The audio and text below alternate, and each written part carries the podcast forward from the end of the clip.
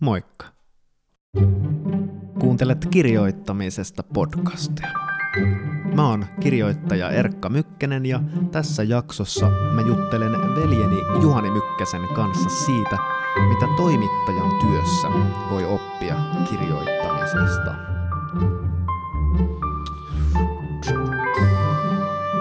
Ei muuta kuin lämpimästi tervetuloa mukaan. Alkuun sisältövaroitus. Tässä jaksossa puhuu kaksi ihmistä, joiden äänet kuulostaa keskenään hyvin samalta. Saattaa siis olla vaikea erottaa, että kumpi puhuu milloinkin. Mä kutsuin nimittäin vieraaksi isoveljeni Juhani Mykkäsen. Joku saattaa tunnistaa Juhanin yhtenä Volt-yrityksen perustajista, mutta tänään me ei puhuta Voltista, vaan Juhanin aiemmasta urasta toimittajana Juhani aloitti Hesarissa kaupunkisivujen kesätoimittajana ja päätyi nyt liitteen esimieheksi. Siinä välissä hän kirjoitti melkein kaikkialle lehden sivuille taloussivuilta kuukausiliitteeseen ja editoi tolkuttoman määrän muiden toimittajien juttuja. Me ollaan myös läpi elämän kommentoitu toistemme tekstejä ja mulle Juhani on eräänlainen luottolukija, jolta mä saan aina tietystä tarkasta ja tinkimättömästä näkökulmasta loistavat kehitysehdotukset tekstiin kuin tekstiin. Aluksi Juhani kertoo aika erikoisesta tiestään toimittajaksi, jonka jälkeen me sitten syvennytään johonkin kirjoitusvinkkeihin. Juhani puhuu hyvin suurella vakaumuksella tuoreiden havaintojen tärkeydestä ja toisaalta kuluneiden fraasien sekä adjektiivien kiellosta, jonka suhteen hän on aika lailla absolutisti. Juhani kertoo myös siitä, että millaisella prosessilla hän nykyään kirjoittaa HS Vision kolumnejaan. Ja lopuksi mä yritän saada veljääni selittämään, että miksi ihmeessä hän ei lue oikeastaan ollenkaan kaunokirjallisuutta. Miten sivistynyt ihminen voi olla lukematta romaaneja ja runoutta. Mutta ihan aluksi me puhutaan kuitenkin hieman Game of Thronesista.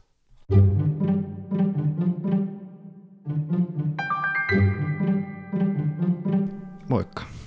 Moi, kiva olla täällä. Joo, tervetuloa kirjoittamisesta podcastiin. Millainen fiilis? Tosi kiva olla täällä. Jän, jännittääkö tuo? Jännitän kovasti kuulijoiden puolesta, että miten he erottavat meidät toisistaan. Niin, meidän äänet. niin, kyllä. Tota, niin, joo, kyllä. Pitäisikö tässä aina sille jotenkin tiedottaa, että nyt puhuu Erkka? no katsotaan, jos tuntuu, että siltä. Mä veikkaan, että jos, jos sä oot enemmän kysyjän roolissa ja mä enemmän vastaajan, niin ehkä ihmiset erottaa, mutta tota, Katsotaan, mitä tapahtuu. Joo. Puhutaan sun kanssa tänään siitä, että mitä kirjoittaja voi oppia toimittajan työssä, tai mitä sä oot oppinut toimittajan Joo. työssä kirjoittamisesta. Mutta mulla tuli ihan äsken mieleen, että halusin kysyä sulta yhdestä asiasta, joka liittyy Game of Thronesiin. Me mm. puhuttiin siis vähän sitten, sun kanssa keskusteltiin Joo. tästä. Ja äh, sulla oli vain yksi pointti niin kuin Game of Thronesiin liittyen, jota mä oon siis katsonut itse vain yhden kauden, mutta se oli musta kiinnostava niin kuin havainto, josta musta voi olla hyötyä ihmiselle, joka kirjoittaa niin kuin tekstiä, jossa ylipäätään on henkilöitä, siis proosaa, jossa on mm. henkilöhahmoja. Mm. Mm. Niin haluaisit sä avata vähän sitä, että mikä se niinku oli? Joo, siis Game of, no siihen liittyy paljonkin asioita. Mä itse tykkäsin tosi paljon Game of, Thrones, Game of Thronesista. Ää, sen ensi, erityisesti ekat neljä kautta oli sellaisia, että ne oli täynnä sellaisia käänteitä, jotka yllätti mut. Mä oon itse opiskellut käsikirjoitusta ja elokuvakerrontaa jonkin verran, ja mulla on aika vaikea löytää sarjoja, joissa tulisi aidosti yllättäviä käänteitä, koska ne noudattaa usein tiettyjä alaisuuksia, ja Game of Thronesissa on paljon sellaista niissä ekoissa kausissa, jotka pohjaa niihin George R. R. Martinin kirjoihin, et, et niissä on semmoisia oikeasti kiinnostavia käänteitä, jotka tulee yllättäen, mutta ne on täysin, täysin niin kuin loogisia. Mutta ehkä se kaikista kiinnostavin juttu mun mielestä Game of Thronesissa, ja nyt jos et ole vielä kattonut sarjaa, ajat kattoo, niin, niin tota, kelaa vaikka pari minuuttia eteenpäin, koska tulee spoilereita en, ei ihan hirveän tarkkoja spoilereita, mutta jonkin verran, niin tota, Game of Thronesissa tavallaan George R. R. Martin on joskus sanonut jotenkin näin, että, ähm, että hänen mielestään niin kuin draama koostuu siitä, että ihminen joutuu valitsemaan kahden sydämensä, sydämen asiansa välillä, ja en osaa mm. kuvitella, miten joku voisi kirjoittaa mistään muusta. Ja jos on katsonut Game of Thronesia ja tutkiskelee noita sanoja sydämessään, niin silloin itse tajuaa, että sen takia se sarjan tuntuu niin voimakkaalta ja se aiheuttaa niin suuria tunnereaktioita, kun se on täynnä tilanteita, jossa ne kaikista keskeisimmät hahmot, niille ensin rakennetaan emotionaalisesti sidettä kahteen asiaan, vaikka niiden valta valtataisteluun, haluaksi päästä kuninkaaksi tai hallitsijaksi ja vaikka niiden omaan lapseen, ja jossain kohtaa ne joutuu vaikka valitsemaan näiden kahden välillä. Tai ihminen, joka, jolla on oma kunnia ja sitten on vaikka oma rakastettu ja joutuu valitsemaan näiden kahden välillä, ne laitetaan jossain kohti sellaiseen tilanteeseen, että on pakko valita toinen. Kahdesta asiasta, jotta välillä mahdoton valinta. Tämmöinen vähän Sophie's Choice-tyyppinen niin kuin tilanne, jos vertaa elokuva tota, maailmaa, niin, niin tota, se on todella, todella musta voimakas tapa luoda draamaa, luoda äh, lukijalle tai katsojalle järisyttäviä tunnekokemuksia, on, on saattaa ihminen tilanteeseen, että jos sä jotain sitä hahmosta tiedät, niin sä tiedät, että se rakastaa noita kahta asiaa, tai ne on sille tärkeintä maailmassa, ja sitten se pitää niiden välillä valita, niin siitä ei voi, se on niin kuin, kumman tahansa valitsee, niin se on niin sydäntä särkevää ja ää, tunteisiin menevää. Joo. Onko sulla joku esimerkki vielä, jos nyt tavallaan siitä tuli, voi tulla spoileri, mutta sitten mm. ei vaan tarvitse kuunnella, niin joku, joku tota, missä, mis, mikä Game Joo, no mä, nyt tosiaan tulee, spo, nyt tulee ihan suoraan spoileria, mutta sen Game of Thronesin ekan kauden tokavikassa jaksossa tämä Ned Stark, joka on tämä sarjan tällainen niin päähenkilö, selkeästi perataan tällaista hahmoa, jonka ympärille tämä sarja rakentuu, joka on tällainen samastuttava, todellinen kunnian äh, ihminen. Ja hän äh, on vankina äh, epäiltynä äh, tota, mm, kuninkaan pettämisestä, ja hänelle tarvitaan mahdollisuutta äh, ikään kuin myöntää, että hän on niin kuin, tehnyt maanpetoksen jolloin hän sitten hänet niin kuin vapautettaisiin. Ja hän, ja hän tavallaan käytännössä tilan, tässä tilanteessa, niin hänellä on myös niin kuin lapset, ja hän tietää, että jos hänet vapautetaan, niin hän pääsisi niin kuin, ö, olemaan, hänen lapsensa eivät menettäisi isää ja näin edespäin. Ja se päättää oltuaan kymmeniä vuosia kunnian ihminen, niin tavallaan sitten ikään kuin myöntää maanpetoksen, jota hän ei ole tehnyt, ja hän niin kuin joutuu valitsemaan kunniansa ja lastensa välillä, ja sitten hän myöntää tämän maanpetoksen, ja siitä huolimatta hänet sitten tämä kuningas julkisesti, niin se julkisesti pakottaa myöntämään sen, ja sen jälkeen kun se sen myöntää, niin kuningas sanoo, että hyvä kun myönsit, että tämä on kunniallista, mutta nyt itse asiassa niin sulta lähteekin nyt pää, koska olet tehnyt maanpetoksen, ja tämä ihminen telotetaan siinä lastensa silmien edessä, ja se on kaiken menettäneen se viimeinen hetki on se, että se tajuaa, että se just myi kunniansa saadakseen, pelastaakseen lapsensa, lastensa vanhemmuuden ja sitä ei tapahdukaan. Ja, ja tavallaan se on niin kuin hirveän, ja se asettaa koko se seuraavalle sarjalle semmoisen niin kuin viitekehyksen, että mitä tahansa voi tapahtua, että mikään ei ole niin kuin pyhää ja, ja tota, ää, hahmojen niin kuin kehityksen panokset on todella korkeata ja tulee vastaavia, niin kuin jos jokainen päähahmo siinä sarjassa, ää, oli kyse sitten Daenerys Targaryenista tai Jon Snowsta tai ää, tästä tota, vitsi kun mä muistan nämä kaikki hahmojen nimiä, mm. Tää, nämä sisaruspariskunta, joka on toiseen rakastunut, niin kaikilla niillä on, tulee tilanteita, jossa ne joutuu valitsemaan ää, kahden asian välillä. Stannis Baratheon joutuu valitsemaan niin kuin lapsensa ja kuninkus Haveneen ja muiden välillä jossain kohtia. Ne on, ne on todella hurjia kohtia. Joo. Siinä on jotain niin kuin, tosi vaikuttavaa, niin kuin, kun se laittaa niin kuin, sit katsojan peilaamaan niin kuin, tavallaan se on, koska se on niin kuin sietämätön ristiriita, on tavallaan se. Kyllä. Ehkä mulle herää ajatus, että se on se ikään kuin se, onko se nyt trooppi tai joku kerronnan joku keino tai joku semmoinen, että, että on kerta kaikkiaan se on sietämätön se ristiriita, joten silloin se vaan niin kuin menee tosi syvälle ja on vaikuttava. Mä jotenkin tykkään tuosta esimerkistä siksi, että se on musta niin kuin, että minkä, jos sä vaan kirjoitat minkäänlaista storia, jossa on henkilöhahmoja, niin sä voit ö, vähän niin kuin vähintäänkin ajatuskokeena tehdä ton itsellesi että jos mietit omaa päähenkilöä, että mitkä asiat sille on niin kuin ihan hemmetin tärkeitä ja että miten ne ehkä voisi olla jotenkin ristiriidassa.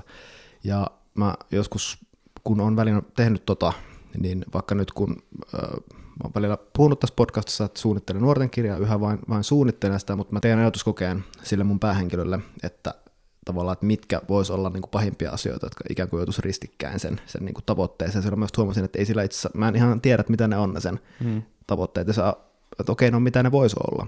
Niin tuommoinen voi auttaa ikään kuin nostamaan sitä painetta ja nostamaan panoksia ja myös samalla tavalla niin kuin syventämään sitä omaa henkilöhahmoa ja tutustumaan siihen paremmin tuommoisella niin kuin, sinänsä vähän niin kuin väkinäisellä keinolla, kun tuohon voi tuntua jostakin myös semmoiselta, että, että niin kuin jotenkin kyynisesti vaan ajatellaan, että laskelmoidaan, että, että laitetaan ihmiset hirveisiin tilanteisiin, mutta kun siinä on kyse niistä niin ihmisten tärkeimmistä haluista ja tarpeista, minkä pystyy tavallaan kaikki samaistumaan. Kyllä, kyllä. Ja ihmisten joutuu arjessa jatkuvasti tämän tyyppisiin tilanteisiin. On hyvin tavallista olla vaikka onnellisessa parisuhteessa ja ää, rakastua tai ihastua tosi vahvasti johonkin toiseen ihmiseen ja joutuu valitsemaan näiden kahden asian väliltä. Tämä turvallinen parisuhde, jossa ei ole ehkä ihan samaa liekkiä enää, ja tämä uusi kiinnostava asia, joka voisi olla tosi intohimoinen ja näin, että kumman mä valitsen.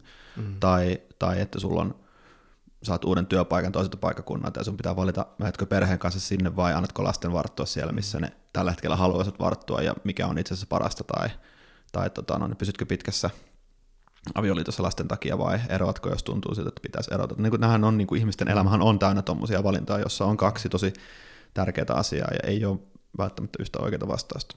Joo, tota, niin, niin, mä halusin tosiaan jutella sun kanssa ää, siitä, että mitä sä oot oppinut toimittajana ää, kirjoittamisesta. Sä oot ollut mulle, niin kuin sä oot mua neljä vuotta vanhempi, ja oot joskus myös jopa esimiesasemassa siis äh, tota, editoinut mun juttuja ja sit sä oot myös editoinut äh, tota, tai antanut palautetta mun käsikirjoituksesta ja, ja tota, oot ollut mulle vähän semmoinen niin mentorityyppinen hahmo niin kuin kirjoittajana ja mun mielestä se linkittyy vahvasti siihen, että mitä sä ja mitä mä ollaan molemmat ikään kuin opittu toimittajana nimenomaan kirjoittamisesta. Ja mulla on semmoinen ajatus, että monet asiat, mitä toimittajana voi oppia kirjoittamisesta, niin on semmoisia, mitä ei välttämättä niin helposti muualta saa vaikka kirjoittajakoulutuksista, koska se, se toimittajan työ on niin, kuin niin tavallaan omanlaistaan. Ja siinä on selkeämmät ja vahvemmat niin kuin paineet ja vaatimukset vaikka sille, että mitä tekstissä pitää olla ja paljon niin kuin selkeämpi vaikka lukijasuhde ja, ja kaikki merkkimäärävaatimukset ja näin, niin tästä kiinnostaisi tota, jutella sun kanssa. Todella mieluusti. Joo, ja, ja tota, mietin, että mikä voisi olla hyvä tapa lähestyä sitä, niin ehkä se, jos se on sustakin hyvä tapa, niin ihan vaan, niin kuin, että mikä sun tie on ylipäätään ollut toimittajaksi. Ja mulla on semmoinen käsitys, että se lähti oikeastaan armeijasta liikkeelle. Joo, joo, näin on. Ja mä itse koen, että tässä on pari asiaa. Tässä on ikään kuin tämä mun tarina toimittajaksi, ja sitten on nämä tosi konkreettiset kirjoittamis mm. ikään kuin vinkit. Ja lupaan antaa tässä kirjoittamisvinkkejä, joista voi olla monelle jotain iloa, mutta käydään ensin tämä tarina, tarina läpi, mutta jos haluat niitä kirjoittamisvinkkejä, niin kelaa eteenpäin tai sitten kuuntele nyt, mitä tapahtuu, miten päädyin toimittajaksi, mutta tosiaan mun tilanne armeijan suhteen oli sellainen, että mä äm, alun perin päädyin armeijaan, mutta oli esivalittu aliupseeri kouluun ja 12 kuukauden palvelusmieheksi ja mä olin ollut muutama viikon armeijassa, niin mä totesin, että itse asiassa tämä ei ole ehkä mulle oikea paikka olla vuotta, että mulle riittää puoli vuotta. Ja samaan aikaan mä kuulin, että siellä etittiin tällaista niin kuin valokuvaajaa. Ja mä ajattelin, että tähän olisikin hauska tapa käydä armeija, että mä olisin puoli vuotta täällä ja mä opettaisin valokuvaamaan, mikä on sellainen taito, mistä voisi olla ilo elämässä. Ja, ja tota, hain sitä kuvaajan paikkaa, mutta mua ei pyydetty edes haastatteluun. Ja mä olin tästä yllättynyt, koska mä olin ollut kesätöissä valokuvastudiossa, ja mä ajattelin, että se olisi auttanut tässä näin, mutta sitten mä kuulin, että sinne haastatteluun on pyydetty kaksi kaveria, joista toinen on ollut töissä Ylellä videokuvaajana ja toinen maikkarilla. Ja niitä paikkoja oli kaksi, ja mä ajattelin, että no ei ihme, jos, jos ne menee niin kuin näille. Mutta toinen näistä kavereista oli ollut mun tuvassa ää, ää, mun niin kuin tupakaverina, ja häneltä mä sain tietää, mihin aikaan ne haastattelut järjestetään. Mm. Ja mä sitten tota, ikään kuin livahdin sinne, odottamaan, että kun toinen näistä haastattelusta loppuu, niin mä sitten menen sinne esittäytymään ja yritän vielä. Mä ajattelin, että mulla ei mitään menetettävää, että tässä on aika isot panokset, mihin mä käytän seuraavat puoli vuotta, niin kaikki keinot kannattaa käyttää. Ja, ja mä tota noin, niin olin vähän pohtinut sitä asiaa etukäteen, mutta mä sain vielä sinne idean sinne odottaa sitä niin että hei, että mä soitan sinne valokuvastudioon, missä mä oon ollut kesätöissä ja kysyn sieltä jotain niin kuin viime hetken vinkkejä. Mä soitin tämmöiselle Markolle, joka oli siellä töissä ja se sattui vastaamaan ja mä sanoin sille, että, että hei Marko, että mähän siellä kesätöissä niin lähinnä tein Photoshopilla jotakin, mutta mä en juurikaan kuvannut mitään, mutta voitko kertoa vähän niin kuin mulle jotain kameroista, että mikä on jotain, millä mä voisin päteä tuossa haastattelussa ja vaikka jostain malleista, mitä jengi käyttää enää. Ja Marko sanoi, että no joo, että nyt kuulostaa erikoiselta, mutta nyt voin vaikka sanoa, että tällä hetkellä niin ihmiset käyttää lähinnä Canonin tai Nikonin järkkäreitä. Canonilla on tällä hetkellä kaksi malleja, jotka on niin erityisen hyviä. Toinen on D60, ja toinen on 10D, mutta omasta näkökulmasta niille ei ole juuri muuta eroa kuin, että toisessa on magnesiumrunko. Ja tämän verran mä ehdin about jutella, kun siellä niin kuin ovi aukesi ja haastattelu loppuu, ja mä tota, noin, niin sanoin Marko, että mun pitää mennä, ja lopetin puhelun ja menin sinne ovelle koputtelemaan. Ja, ja tota, siellä oli tämmöinen Seppo Leppänen niminen siviili kaveri, joka pyöritti tätä kyseistä mediatuotantoyksikköä niin sanotusti, ja, ja tota noin, niin esittäydyin ja sanoin, että olen tästä valokuvaajan paikasta kiinnostunut, ja hän sanoi, että joo, että tota, meillä on tosiaan kaksi paikkaa, mutta ne, niihin on kyllä löytynyt tekijät ja, ja näin edespäin. Ja mä sanoin, että ymmärrän, mutta että voisin nopeasti tulla esittäytymään, että mä oon ollut valokuvastudiossa töissä ja uskon, että mulla olisi tähän annettavaa. Ja mm. ne sanoi, että no, voidaan jutella hetki ja, ja tota, istuin alas ja kysyin, kysyin niin kuin siinä suoraan, että no, mikä kamera teillä on täällä esim. käytössä. Ja se näytti siinä hyllyssä olevaa kameraa, ja mä katsoin, siinä on Canon D60 lukee siinä kamerassa. Ja mä sanoin, että ah, teillä on tuo Canonin D60, että no mä oon enemmän sillä 10 d kuvannut, mutta eihän niissä muuta eroa kuin se magnesiumrunko. Ja, ja tota noin, niin paljon tämä kaveri luenkin, itse ei tiennyt juurikaan mitään valokuvaamisesta, hän oli tästä selkeästi vaikuttunut ja juteltiin vähän lisää ja sitten se kysyi, että hän kertoi, että no hänellä on tämmöinen niin kuin projekti, että pitäisi niin kuin tuhansia valokuvia lajitella, mitä kukaan ei ole lajitellut, että, että hän ei ole varma haluakseen sitä teettää noilla niin kuin ammattilaisilla, mutta että jos olet siitä valmis, semmoiseen hommaan valmis ryhtymään, niin hän voisi puoltaa, että hän tulisi kolme tyyppiä ää, tota, tänä syksynä tähän, tähän niin kuin videostudioon töihin, ja mä sanoin, että ehdottomasti, ja, ja näin sitten kävi, että mä sain, sain tota paikan sieltä. Ja miten tämä liittyy mihinkään oli se, että sitten kun mulla oli monta kuukautta aikaa siellä tehdä jut- hommia valokuvaajana, niin mä sitten samalla rupesin taittaa varuskunnan lehteä ja mm. kirjoittaa sinne juttuja ja Uh, Loit itsellesi työpaikan vähän Ikään kuin itse. Juuri näin, juuri näin. Ja oli semmoista tiettyä niin kuin käsitystä, mitä kuuluu toimittajan työhön, koska äiti on työskennellyt toimittajana ja, ja näin edespäin. Niin mä sitten tavallaan käytin sen monen kuukauden aikana, niin mä opin tavallaan sekä Photoshopin, InDesignin, valokuvaamista ja kirjoittamista pääsin harjoittelemaan. Ja, ja sitten näillä eväillä, kun mä aloitin opiskelut Aalto-yliopistossa vuotta myöhemmin, niin mä siellä rupesin sitten tekemään niin kuin ainejärjestön lehteä, ja päädyin tekemään sellaista Teekkarin työkirjan nimistä julkaisua. Ja sitä kautta ikään kuin sai yhä enemmän ja enemmän niin kuin toimittajan työkokemusta.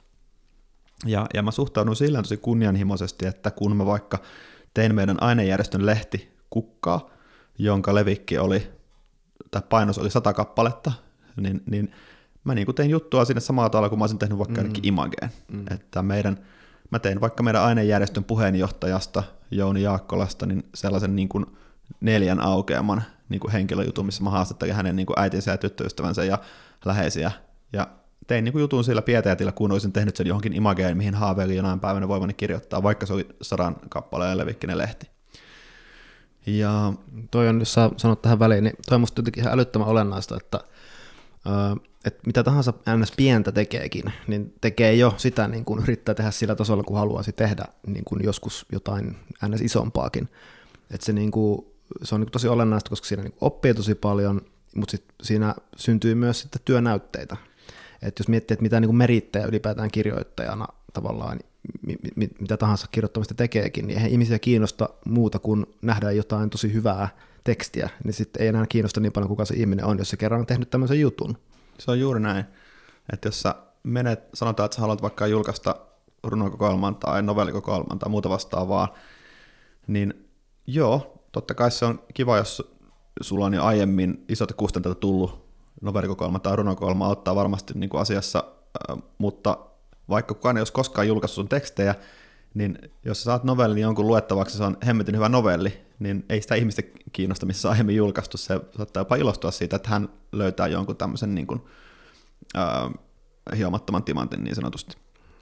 Ja, ja tota, äh, Joo, sitten kävi sillä tavalla, mä olin, olisiko toinen vai kolmas opiskeluvuosi, niin mä olin yksi päivä Otaniemessä ruokalassa syömässä ja näin siellä ruokaan jonottaessa julisteen, jossa luki, että tänään on Dipolissa Contact Forum rekrymessut ja siellä oli, tässä on se messujen ohjelma ja yksi ohjelmanumero oli, että yhdellä lavalla oli Helsingin Sanomien silloinen kaupunkitoimituksen esihenkilö, silloinen Riikka Venäläinen, nykyinen Riikka Räisänen, niin puhumassa. Ja mä innostuin tästä, että onpa hauska mennä, tai olisipa hauska mennä kuuntelemaan, miten Hesaria tehdään, ja mä katsoin, että hitto toi alkaa niin kuin viiden minuutin päästä. Mä söin ruoan nopeasti siinä ja juoksin sieltä kyseiseltä osasta kampusta niin sinne Dipoliin, ja pääsin Riikan esitystä kuuntelemaan noin puolesta välistä eteenpäin. Ja Riikka kertoi siellä Hesarin kaupunkitoimituksen tekemisestä arkea, että minkälaisia, miten juttuidät syntyy ja miten niitä jalostetaan ja mitkä jutut on ollut semmoisia, mistä hän on ollut ylpeitä ja millaista toimituksen arki on. Ja mä olin tosi kiehto, kiehtoutunut siitä ja, ja tota, noin, niin menin sitten sen Mikä, jälkeen. siinä, mikä siinä sua jotenkin kiehtoi? Tai Ähm. mikä se energia niin kuin oli jotenkin? Minua, minun vetosi se as- ajatus siitä, että toimittajan työssä voi niin kuin ottaa selvää siitä, mitä maailmassa tapahtuu ja saada siitä palkkaa, kunhan niin kuin muistaa päivän päätteeksi tehdä tiivistelmän muillekin siitä, mitä sinä päivänä on niin kuin oppinut. Eli sen jutun. Mm, kyllä. Mm. Ja toki nykyään tehdään useampia juttuja kuin yksi päivässä helposti, mutta, mutta anyways. Ja tota, mä menin sen, joku kysyi siellä sitten sen Riikan puheenvuoron aikana, tai lopuksi itse asiassa, että mitä Hesarin tämän kesän kesätoimittaja haku. Ja Riikka sanoi, että, että 600 hakemusta on tullut, ja, ja tota noin, niin valintoja ei ole vielä tehty, ja sanoi siinä, että harmillisesti niin miehet on aliedustettuna, ja tota noin, niin, että et, et, et tavallaan niin kuin, et, et on yllättäen vähän niin kuin miesoletettuja hakijoita aina vuodesta toiseen, mikä niin kuin harmitti Hesarin niin kuin sukupuolibalanssin kannalta. Ja tota, mä tähän sitten tartuin, Rikka lopetti esityksen, niin mä menin häntä nykimän hihasta ja, ja tota, kerroin, että mä olisin tosi kiinnostunut toimittajan työstä ja en ole hakenut ja tiedän, että hakuaika on mennyt umpeen, mutta, mutta tota, uskon, että olisin niin kuin todella hyvä ja nopeasti oppiva kesätoimittaja. Ja Riikka sinne pakkaili niin tavaroita ja vähän niin varmisti, että niin, että sulla siis ei ole päivääkään sanomalehtityökokemusta, Hmm. ja että et Hesarille yleensä tullaan siinä vaiheessa, kun on oltu pari vuotta jossain maakuntalehdessä töissä tai muuta vastaavaa, ja mä sanoin, että ei ole, mutta on tehnyt kyllä juttuja, että voin laittaa juttunäytteitä, ja, ja tota, saattelin Riikkaa ulos ja vähän siinä niin kuin tyrkytin itseäni, ja hän sitten lupasi, että mä voin laittaa hänelle henkilökohtaisen sähköpostiin sitten juttunäytteitä, ja että hän lupaa katsoa. Ja mä juoksin saman tien kotiin, tein hakemuksen, tein juttunäytteet, laitoin nämä jutut, jotka olin tehnyt kuin Imagen tekisin niin sanotusti, ja lähetin Riikalle. Oli, niin, oli sulla niin kuin valmiina tavallaan. valmiina, ne, just näin. ne, ne niin kuin sellaiset jutut, joita sitten kelpas näyttää. Juuri näin. Ja laitoin Riikalle ja sitten meni niin kuin pari päivää, niin hän soitti ja kutsui mut työhaastatteluun. Ja työhaastattelussa sitten mä ajattelin, että nyt mun pitää niin kuin Mä mietin, että mikä mut erottaa niistä kokeneista toimittajista, jotka sinne yleensä tulee, tai kokeneemmista, niin mä ajattelin, että no, että varmaan ne nyt ajattelee, että osaanko kirjoittaa, mutta juttu näyttäisi näkee, että jos mä osaan kirjoittaa, koska ne ei olisi muuten pyytänyt haastatteluun, jonka takia mä ajattelin, että no ehkä sitten varsinainen juttujen ideointi on semmoinen asia, mistä mulla olisi hyvä näyttää niin kuin potentiaalia. Ja mä mietin sitten, mietin, että mitä, mietin niin kuin puolenkymmentä aihetta, mitä sitten pitchasin siinä tavallaan haastattelussa, että nämä mun mielestä niin kuin hyviä aiheita. Siellä oli muun muassa yksi tämmöinen aihe, mä olin miettinyt, niin kuin, että Hesarin kaupunkitoimituksen sopisi tällainen aihe, että kun vaikka Kampin keskuksen vieressä on Narinkkatori, tai sulla on kauppatori tai Senaatin tori tai muuta, niin mitä tämmöisen torin niin vuokraaminen maksaa? Et jos itse haluaisi tehdä jonkun tapahtuman jossain ihan keskellä keskustaa, niin minkä verran se maksaisi? Ja mä tätä asiaa selvittelin ja paljastui, että siihen aikaan joku Narinkatorin vuokraaminen se maksoi 300 euroa. Se oli uskomattoman halpaa. Ja mä silleen, kerroin tästä siinä haastattelussa sitten, että taas musta kiinnostava juttuidea. Ja, ja, tota, ja, ja äh, sitten kävi, kävi näin, että tota, meni joku viikko ja sen jälkeen Riikka soitti mulle ja sanoi, että, että kaupunkitoimitukseen tulee neljä kesätoimittajaa ja kolme on, on niin kuin todella kokeneita ja hyviä, että on varaa tehdä yksi niin sanottu riskirekry ja että se on, olen minä. Mm. Ja hy, hypin aika tasan jalkaan. Mä olin aivan ihmeessä, mitä ihmettä, että niin kuin mä toisen kolmannen vuoden opiskelijana, joka, jolla ei ole kokemusta, niin pääsisi Hesariin. Mm. Hesariin. Ja sitten meni vielä muutama päivä, niin Hesarissa ilmestyi juttu näistä tota, narikkatorien muiden niin kuin vuokraamisesta, ja että ne oli ottanut suoraan sen idiksen mm-hmm. siitä, siitä mm-hmm. haastattelusta, ja Riikka sanoikin mulle, että mä olin kuulemma sitten ainut toimittaja, joka oli esittänyt niin kuin siinä juttukelpoisia mm-hmm. ideoita siinä haastattelussa. Joo. Tähän väliin, niin äh, tiedän, että haluat mennä niin kuin niihin konkreettisiin vinkkeihin ja muutenkin eteenpäin, mutta musta on vaan jotenkin, kelataan vielä hetki sitä, että kaksi tuommoista tosi merkittävää niin kuin milestonea sun uralla, niin on ollut sellaisia tilanteita, joissa sä oot ikään kuin on mennyt jo haku niin kuin siellä Intissä ja sitten mm. tuossa Hesarissa, ja sitten sä oot jotenkin survoutunut sisään ja sitten tehnyt itseäsi niin kuin tykö ja sitten osoittanut ansiosi ja, niin kuin, ja niin kuin näin. Niin mistä se tavallaan se itsevarmuus ja semmoinen niin kuin pokka on tavallaan tullut sulle? Joo, täytyy sanoa, että, että, että tämmöisiä tilanteita ei ole montaan. Että to, kaksi per elämä on toki paljon, koska tosi harva tekee tuollaista koskaan, mutta se on johtunut, ekassa tapauksessa on johtunut siitä, että mä vaan koin, että tässä on niin kuin mun elämä pelissä, että monta kuukautta armeijassa aamusta iltaan, että mihin mä sen käytän, niin mä ajattelin, että mä haluan varmistaa, että mun ei tarvitse niinku katua tai jossitella. Että mä nyt mm. yritän sinne ja menen sinne, jos mulle sanotaan, että mua ei nyt haastatella, niin sitten ei haastatella, mutta eipähän tarvii niinku miettiä. Mm. Mutta silloin siinä ei ollut kyse niinkään siitä niin kuin itsevarmuudesta, että mä olisin tonne ihan superhyvä, koska mä tiesin, että ne kaksi muuta on parempia. Mutta mä ajattelin, että mä haluan nyt vaan varmistaa, että minulla ei tarvitse jossitella sitten, kun mä oon jossain armeijassa se nukun siellä pakkasessa mm. ja, ja tota noin, niin pidän, on kipinä vuorossa, niin mun ei tarvitse miettiä, että no olisinko mä nyt voinut olla siellä jossain oppimassa valokuvaamaan. Mm. Ja toi Hesari-juttu oli sellainen, että mä niin kuin tiesin, että mä opin, opin nopeasti, mä koin, että mä oon aidosti hyvä kirjoittaja, ja on utelias ja että musta on kaikki toimittajalta vaadittavat ominaisuudet, niin mä vaan ajattelin, että mä nyt niin kuin kerron sen ja lähetän ne juttunäytteet ja, ja että kyllä ne osaa arvioida. Että ei se ole mun tehtävä arvioida. Niin. En mä ollut tekemässä päätöstä siitä, että palkataanko mua, vaan mä olin tekemässä päätöksen siitä, että mä haluan laittaa itseni siihen pohdittavaksi, että palkataanko toi. Että kyllä ne tietää, riittääkö mulla vai eikö mulla riitä. Joo, toi on tosi jotenkin kiva näkökulma ja myös semmoinen, niin kuin, että, että tavallaan että voi, niin, niin, sanoit sen kaiken jo, että, että niiden tehtävä on sitten päättää se, että mm. oot se jotenkin kyllä. Niin kuin, Kyllä. Joo, luulen, että se oli liikoja itsestäsi. Tai... Kyllä, kyllä. Se eri asia, jos on sanottu, että tässä on Hesarin neljä kesätoimittajaa valittu ja mulla on annettu joku valinta, että haluatko muuten heittää jonkun noista tuota pihalle ja mennä itse siihen tilalle. En mä tuommoista päätöstä taas tehnyt, mutta kyllä sen päätöksen voin tehdä, että mä annan jollekin toiselle sen niin kuin informaation, että kuka mä oon ja, ja näytän mitä mä oon tehnyt ja se saa sitten päättää. Hmm.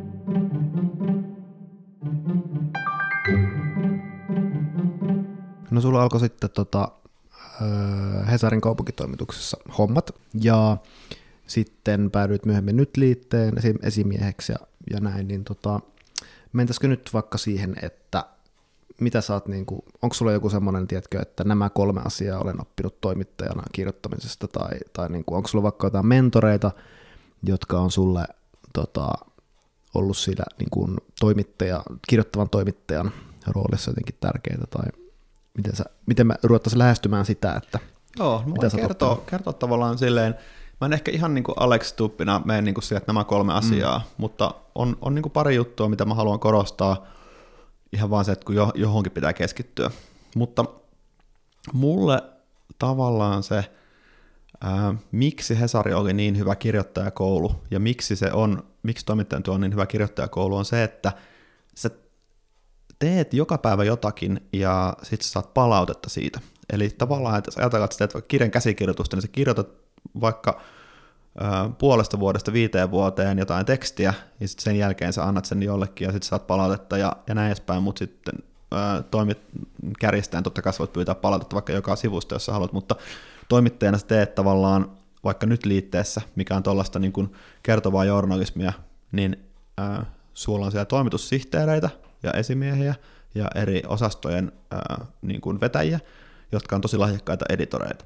Ja aina kun teet jutun, niin sä laitat sen semmoiselle ihmiselle, ja sitten se ihminen niin kuin editoi sitä ja antaa sulle palautetta siitä, ja sanoo, että mikä pitää heittää pois ja mikä voisi olla paremmin, ja miksi toi on niin kuin fraasi on lattea, ja miksi tähän tarvitaan nyt konkreettinen esimerkki, ja miksi toi on turha sana, ja, ja, ja näin edespäin. Sun jatkuvasti sanotaan, että hei, tämä on muuten hyvä, mutta tämä pitää lyhentää 30 prosenttia. Tai että on muuten hyvä, mutta tästä puuttuu nyt vielä kirkas näkökulma, jolla tämä lähtee enää edespäin. Niin sitten se on niin jatkuva sykli. Sä koko ajan teet, saat palautetta, teet, saat palautetta, teet, saat palautetta, teet, saat palautetta. Niin siinä oppii todella paljon nopeammin kuin siinä, että sä teet, teet, teet, teet, teet, teet, teet, teet, teet, saat palautetta, teet, teet, teet, teet, teet, teet, teet, teet, teet, saat palautetta. Niin, niin, niin, tota noin, niin se on mun mielestä niin kuin semmoinen niin faktinen syy siihen, miksi toimittajana oppii nopeasti, jos on semmoisessa ympäristössä, jossa on lahjakkaita editoreita ja tuommoinen kulttuuri. Mm. Ja vielä niin kuin se, että, että se palaute on myös niin kuin, se ei, ole, se ei ole esimerkiksi kilttiä ja se ei ole semmoista niin kuin sun egoa suojelevaa, koska mm. siinä ei ole sun se taiteellinen itseilmaisu fokuksessa, vaan se, että meidän lukijoiden pitää nyt saada tämä tieto, tai että lukija ei tässä nyt ymmärrä, että miltä tämä sun haastateltava niin kuin, vähän niin kuin näyttää. Tai, just näin. Tai niin kuin, niin, ja just, että, että ei me voida laittaa näin pitkää tänne, koska sitten se ei mahu tähän lehteen, joten sitä on pakko tiivistää. Ja sitten sä keksit vaan sen keinon, jolla saat sanottua sen sun asian niin, että se tulee tiiviimmin ja yleensä tiiviimpi on myös sitten jotenkin parempi ja se tulee sä ymmärrät silloin, että tiivistäminen on hyvä asia ylipäätään. Kyllä, just näin. Ja sitten siellä oppii niin sen, mikä, mikä merkitys on sillä, että mäkin olen vaikka nyt liitteen esimiehenä käyttänyt kymmeniä tunteja, kirjaimellisesti siis kymmeniä tunteja katsonut ää, kvalitatiivista tutkimusta tekevän yrityksen tiloissa, kun ihmiset selaa nyt liitettä. Eli on ollut tämmöisiä fokusryhmiä, ja niillä annetaan nyt liite käteen, ja sanotaan, että luet tää läpi niin kuin normaalisti luet. Ja sitten mä katson sieltä jostain akvaariosta, että miten ne sitä lukee, ja Siinä en näkee... Anteeksi? En ole tiennyt tämmöisestä. Joo, joo, siis se oli siihen aikaan, ei tämä mikään vakio juttu, mutta siihen aikaan tehtiin nytin uudistusta, niin sen takia. Se on tosi vaikutusvoimasta, kun sä näet, että ensin otetaan se Hesari, sitten ravistellaan vähän sitä niin kuin lehtipinkkaa, jotain sitten tippuu välistä, okei, se on tuo nyt liite.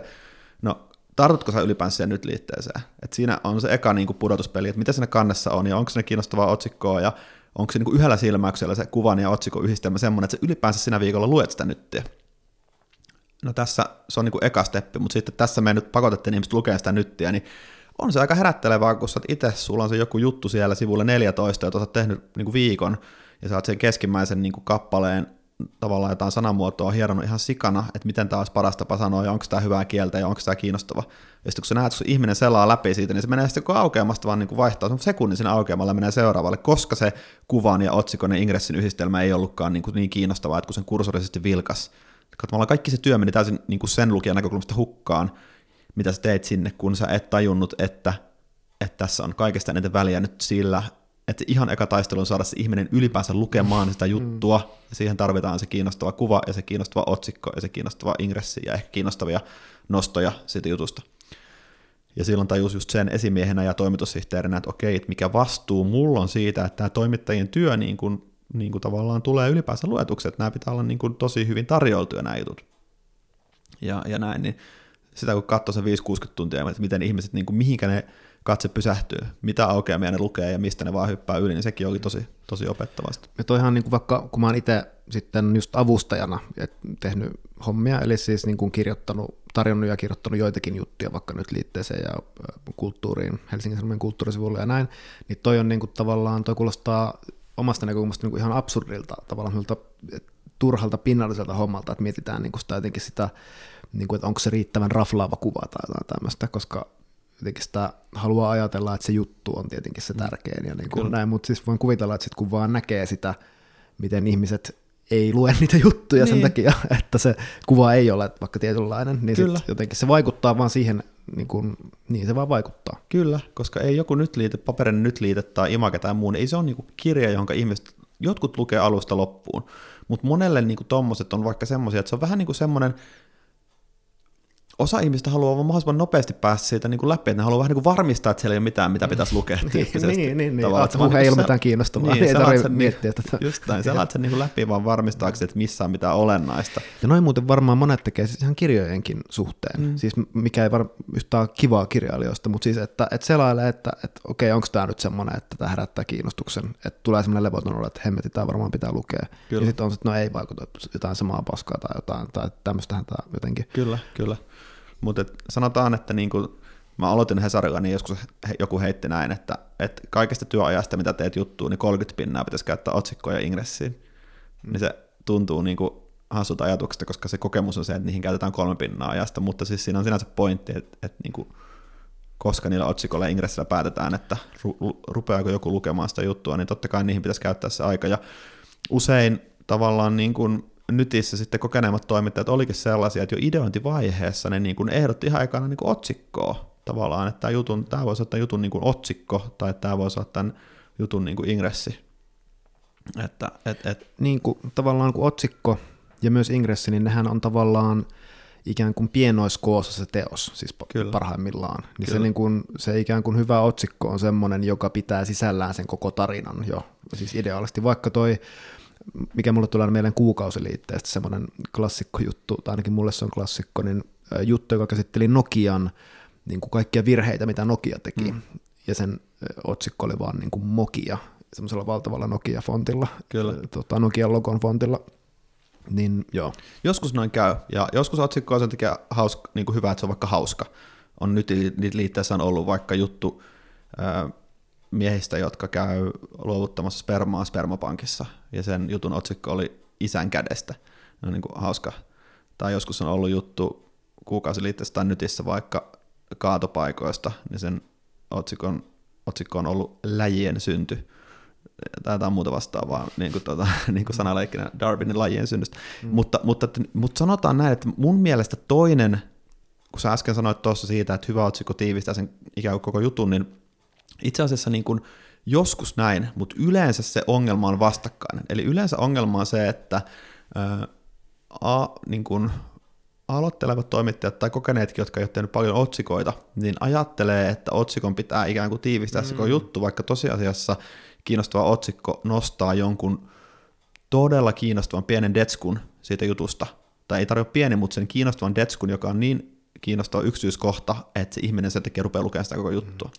Mm. Hesarin entinen ulkoasupäällikkö Alo Walter oli, oli mestari tässä näin, että Alo teki kukausiliitettä sillä tavalla aina, että kun tuli kukausiliitteen juttu, niin se luki sen koko jutun, ja se mietti, että mikä tässä jutussa on kaikista kiinnostavinta, ja sen jälkeen siitä tehdään se koko kuukausiliitteen kansi, ja sen koko jutun niin kuin, ikään kuin ingressi.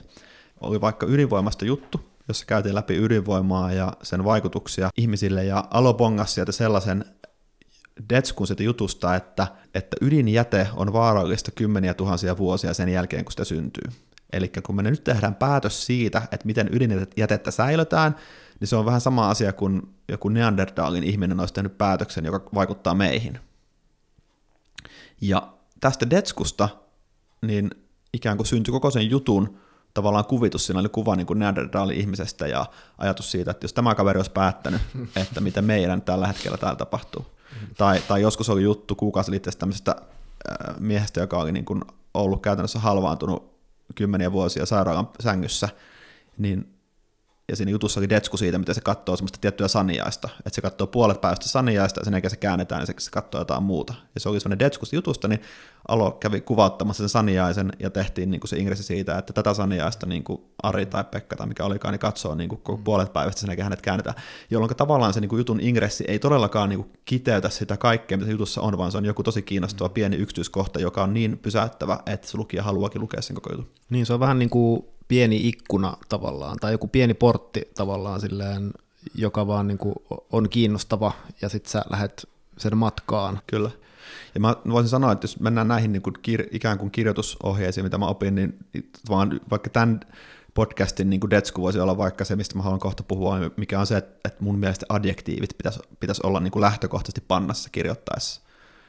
Ja se kuulostaa aika hurjalta väitteeltä. Mä kohta perustelen sitä mutta se voisi olla asia, että jos mä muutasin jollekin myydä tätä podcast-jaksoa, että hei, oletko kiinnostunut kirjoittamista, tiesitkö, että adjektiiveja ei muuten saa käyttää, niin, niin se voisi olla semmoinen, että okei, mikä tämä juttu on, mä haluan mm. ehkä kuulla tästä lisää.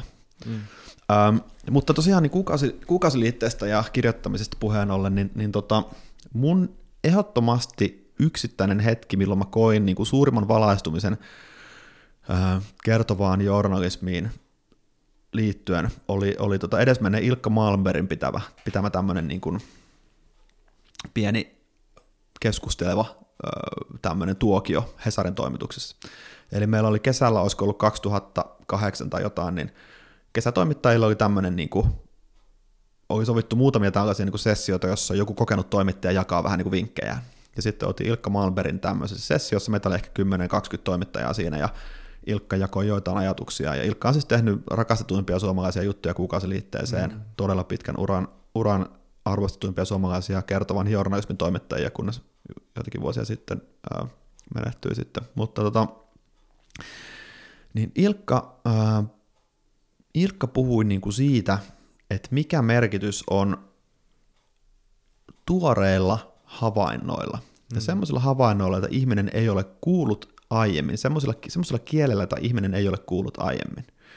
Ja, ja tota, Ilkka käytti tämmöistä esimerkkiä, että kun ihmisillä on tapana käyttää tällaisia niin kuin oikopolkuja, kun ne kirjoittaa, että hän käyttää tällaista esimerkkiä, että kun sä meet, niin kuin, sanotaan, että sä oot reportaasi keikalla lentokentällä, tai sä oot kirjailija, joka kirjoittaa kohtausta, joka sijoittuu lentokentälle.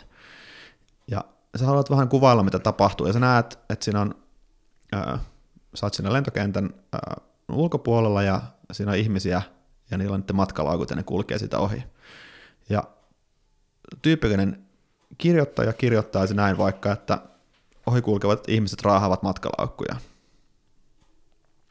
Ja nyt sitten niin kuin semmoinen kunnianhimoinen kirjoittaja, joka ennen kaikkea valmis näkemään lukijan eteen vaivaa, niin kysyy itseltään, että miten tämä asia kerrotaan semmoisella tavalla, mitä ei ole aiemmin, semmoisella sanoilla, mitä ei ole aiemmin käytetty, ja semmoisella kielellä, mikä luo lukijan päähän ää, kirkkaan mielikuvan. Se ongelma siinä on se, että kun sanotaan, että ihmiset raahaavat matkalaukkuja ohi, niin ensinnäkin se, että joku raahaa matkalaukkua, niin se on niin kuin sanapari, joka on kuultu aiemmin. Ja kun sä kuulet jonkun asian, mikä on kuultu aiemmin, niin se ei herätä niin kuin tuoretta mielikuvaa, mm. koska se on niin kuin ihmisen päässä oikopolku. Ihminen on kuullut sen sanapari aiemminkin, jonka takia sä kyllä saat jonkun mielikuva, mutta se ei ole niin kuin sellainen säväyttävä mielikuva. Ja ahkera kirjoittaja miettii, että mitä minä oikeasti tässä tilanteessa näen, mitä minä oikeasti kuulen, haistan, havainnoin, mikä pohjaa, mistä, mihin nämä mun havainnot pohjaa. Ja tarkka, tarkka havainnoitsija voi vaikka huomata siinä lentokentän ulkopuolella, että siinä on asfalttia, ja siinä on matkalaukkuja, matkalaukuissa on sellaiset pienet renkaat, ihmiset vetää niitä matkalaukkuja perässään, ne ei raahaa niitä. Raahaaminen tarkoittaa sitä, että sulla olisi joku säkki maassa ja sitten sä niinku raahaat sitä ja näin. Mutta itse asiassa matkalaukuthan itse asiassa äh, vierii äh, sitä asfaltin pintaa pitkin, kun ihmiset vetää niitä. Ja sitten niistä lähtee semmoinen jyrisevä ääni, kun ne portaat hakkaa sitä asfalttia. Niin sitten voitkin sanoa tavallaan, että, niin kun, että ihmiset kulkevat ohi ja matkalaukut jyrisevät heidän perässään. Tai ylipäänsä matkalaukut jyrisevät ohi, jotain muuta vastaavaa. Heti kun sanot, että matkalaukut jyrisevät ohi, tai matkalaukut jyrisevät, niin se on heti niin kuin tuore mielikuva. Se on sanapari, mitä ei ole aiemmin käytetty, ja se herättää mielikuvan sitä tilanteesta, ja yhtäkkiä se lukija ikään kuin herää, se herää niin kuin paljon enemmän kuin sanoit, että joku raahaa matkalaukko versus matkalaukko jyrisee, niin se herää siihen tilanteeseen, päässä herää tuore mielikuva ja se ihminen on silleen, okei, nyt mä oon tuossa tilanteessa ja tuo toimittaja on ollut tuossa tilanteessa, on tehnyt tarkan havainnon. Ja, ja niin kuin toi esimerkki yksin, niin tavallaan mä sanoisin, että niin kuin, mä oon niin kuin sen varaan rakentanut varmaan puolet omasta niin kuin semmoisen niin kuin kertovan mm. toimittajan tavallaan, niin kuin, että mä oon yrittänyt ton asian pitää mielessä. Ja, ja, ja niin kuin, öö, ja, ja, ja niin kuin tavallaan se, se Ilkan niin kuin toinen pointti oli, oli niin kuin tähän liittyen sekä toista esimerkkiä, että joku voi sanoa vaikka, että meni jollekin illalliselle, jossa pöydät notkuivat herkuista. Mm. No taas Eikä notkunut.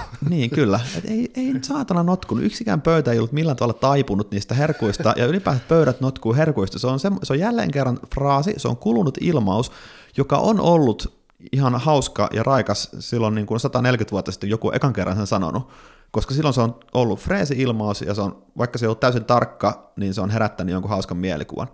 Mutta tavallaan, että ihmiset, niin kuin moni ihminen menee semmoiseen lankaan, se niin kuin jotenkin lukiossakin musta tuntuu, että monet niin kuin, osa opettajista osaa tätä välttää, mutta osa niin kuin, niin kuin kannustaa ihmisiä niin kuin käyttämään kaikenlaisia niin kuin, niin kuin semmoisia fraaseja ja semmoisia latteita niin kuin ilmauksia. Niin vähän niin kuin, että sä oot joskus lukenut tuon, niin hyvä, kun nyt käytit sitä, mitä kyllä, olet kyllä. Niin lukenut. Että just tämmöisiä, että käytetään tämmöisiä ilmauksia, että hän antoi toiselle kylmää kyytiä, tai asia tuli kuin salama kirkkaalta taivaalta, mm. tai että joku asia on vaan jäävuoren huippu.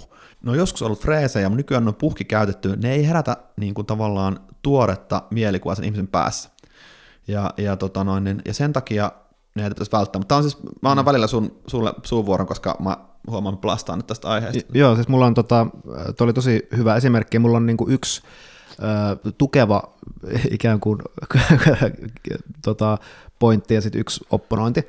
Ja se tukeva pointti on se, että mä oon sulta saanut juuri tämän tarkan havaitsemisen ikään kuin vaatimuksen kautta tosi hyvää siis niin kuin palautetta, vaikka mun tota, edellisestä Something Not Good-kässäristä. Öö, mä, mulla on tämmöinen esimerkki, mitä mä oon käyttänyt opetuksessa. Niin kun, eli äh, mulla on ollut siinä al- luonnoksessa, jonka sä oot lukenut, niin tämä päähenkilö Veikko on ollut tuolla abiristeilyllä. Ja sitten mä oon kirjoittanut, tässä on ihan pari virkettä vaan, mä oon kirjoittanut tällä tavalla, että aamulla krapulainen lukiolaisaines jonotti ulospääsyä laivalta. Epätoivoa, voihkinaa, katumusta, yrjöilyä epämääräisiin hätäratkaisupusseihin. Ja mä olin ihan niin kuin tyytyväinen tuohon, ja kustannustoimittaja ei sitten mitenkään puuttunut, mutta sitten sä olit jotenkin kommentoinut, tota, että epätoivoa, voihkinaa, katumusta, yrjäilyä epämääräisiin hätäratkaisupusseihin, että just tota, mitä sä äsken sanoit, tässä on semmoinen fiilis, että täällä ei olla oikeasti paikalla, että tässä vaan niin kuin luetellaan tavallaan, mitä vähän niin kuin ulkopuolisen näkökulmasta voisi tulla mieleen, että millaista siellä, siellä on siellä, kun jonotetaan pääsyä pois laivalta apiristeluaamuna. Ja sä vähän niin kuin vaadit mua katsomaan tarkemmin sitä tilannetta, että miten toi näkyy toi, mitä tuossa kuvaillaan vaan tuommoisina yleisinä sanoina. Ja sitten mä olin sillä vähän niin kuin huokasin, että niin, no totta. Ja, ja tota, sitten mä, että okei, no mennäänpä nyt sitten siihen tilanteeseen. Mä vähän niin kuin asetuin sen Veikon rooliin siinä, siinä jonossa. Ja sitten mä keksin yksityiskohdan, ja sitten mä työstin sitä ja muokkasin ja, ja tota, ilman, että teksti pidentyi, niin, niin tota, kirjoitin sitten seuraavan. Tämä on se lopullinen versio. Aamulla darraiset massat jonottivat ulospääsyä laivalta. Nenällä viistetty tyttö Veikon edessä työnsi päänsä Marimekon kassiin ja päästi hirmuisen äänen. Pohjan kangas alkoi tummeta. No, musta tämä on niinku parempi. Joku voi olla eri mieltä siis, että et se ei ole mitenkään edes merkittävästi niinku parempi, mutta mä itse pidän siitä, että et siinä on joku nenällä viistetty tyttö, joka oksentaa Marimekon kassiin ja, ja se pohja, nah, ähm, kangaskassin pohja alkaa niinku tummeta siitä. Niin se on niinku tarkka havainto ja se kertoo siitä meiningistä. Tavallaan. Kyllä, juuri näin. Tuossa on ihan siinä, siinä ytimessä tavallaan, että, että mikä on se asia, mikä että tavallaan sun tuossa tilanteessa, jos ajatellaan, että itse todistanut ton, niin sä voisit just juuri kuvailla, mitkä ne faktoista asiat on, mistä sä päättelit, että joku oli krapulassa ja se oksenti ja, ja muuta vastaavaa, niin se nimenomaan kerroit näin, että no itse asiassa mitä mä nyt näin tarkalleen faktoisesti näin, niin mä näin, että siinä oli tyttö ja sillä oli lävistys, sillä oli Marimekon kassi, se kumartui sen ylle, sen niin kuin ehkä kasvot vähän kassin sisään, sen jälkeen mä kuulin niin kuin voimakkaan äänen ja sen jälkeen kassin pohja alkoi tummentua. Se on niin kuin joukko tarkkoja havaintoja, jotka, mm. jotka tavallaan maalaa sille lukijalle sen tilanteen. Ja tämä on niin kuin raivostuttava siksi, että tämä hidastaa kerrontaa, äh, tai hidastaa siis työtä niin kuin viisinkertaisesti. Ihan älyttömästi, se hidastaa ihan super mm, paljon. Kyllä, ja se on niin kuin kaikki se, se työ niin kuin menee ihan niin kuin todella vaikeaksi, kun sä oikeasti rupeat katsomaan, että mitä siinä niin kuin tapahtuu. Että sä et ikään kuin päästä itseäsi helpolla. Ja siksi niin kuin, että mä monesti itsekin sanonut, että tota, se kirjoittaminen on tota tarkkaan katsomista, että millaista siellä keittiössä niin kuin on vaikka.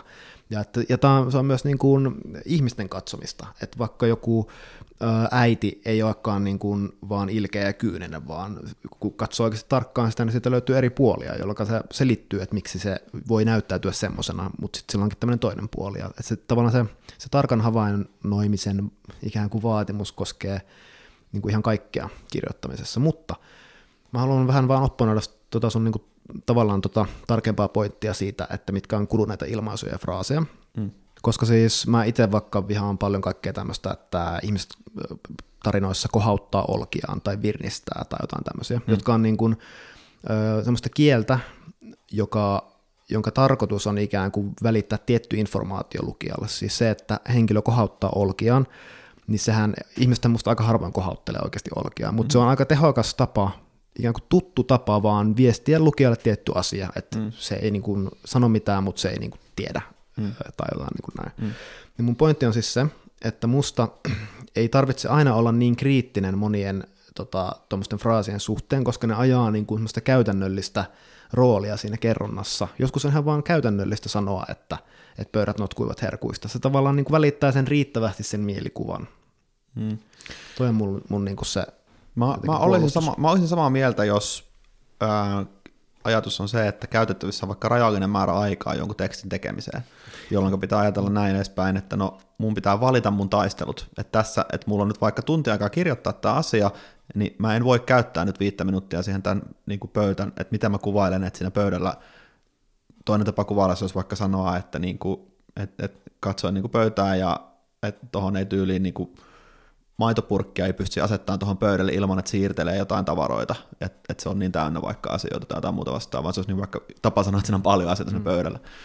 Niin, niin mä ymmärrän sen, että, että niin kuin tavallaan se on ikään kuin ekonomista ja, ja semmoista niin kuin tavallaan joskus välittää, mutta mun pointti on se, että mä en ole itse kohdannut semmoista tilannetta, jolloin se teksti ei muuttuisi paremmaksi siitä, että se kohauduta olkia kerrottaisiin tarkalleen auki, että joku ihminen tavallaan niin kuin, vaikka tilanteessa, että sanot jollekin jotakin ja se kohattaa olkia, niin se vaikka sanoo, että hän katsoi mua niin kuin kolme sekuntia, ei sanonut mitään ja sen jälkeen niin kuin alkoi katsoa niin kuin puhelintaan tai muuta vastaavaa tavallaan niin kertomisena oikeasti tapahtunut tilanteessa, mistä tulee sen mielikuva, että okei, tuo ihminen niin kuin ei nyt vaan niin kuin tuohon asiaan niin reagoinut siihen niin kuin millään tavalla, oli vähän sille hämmentynyt tilanteesta. Niin, joo.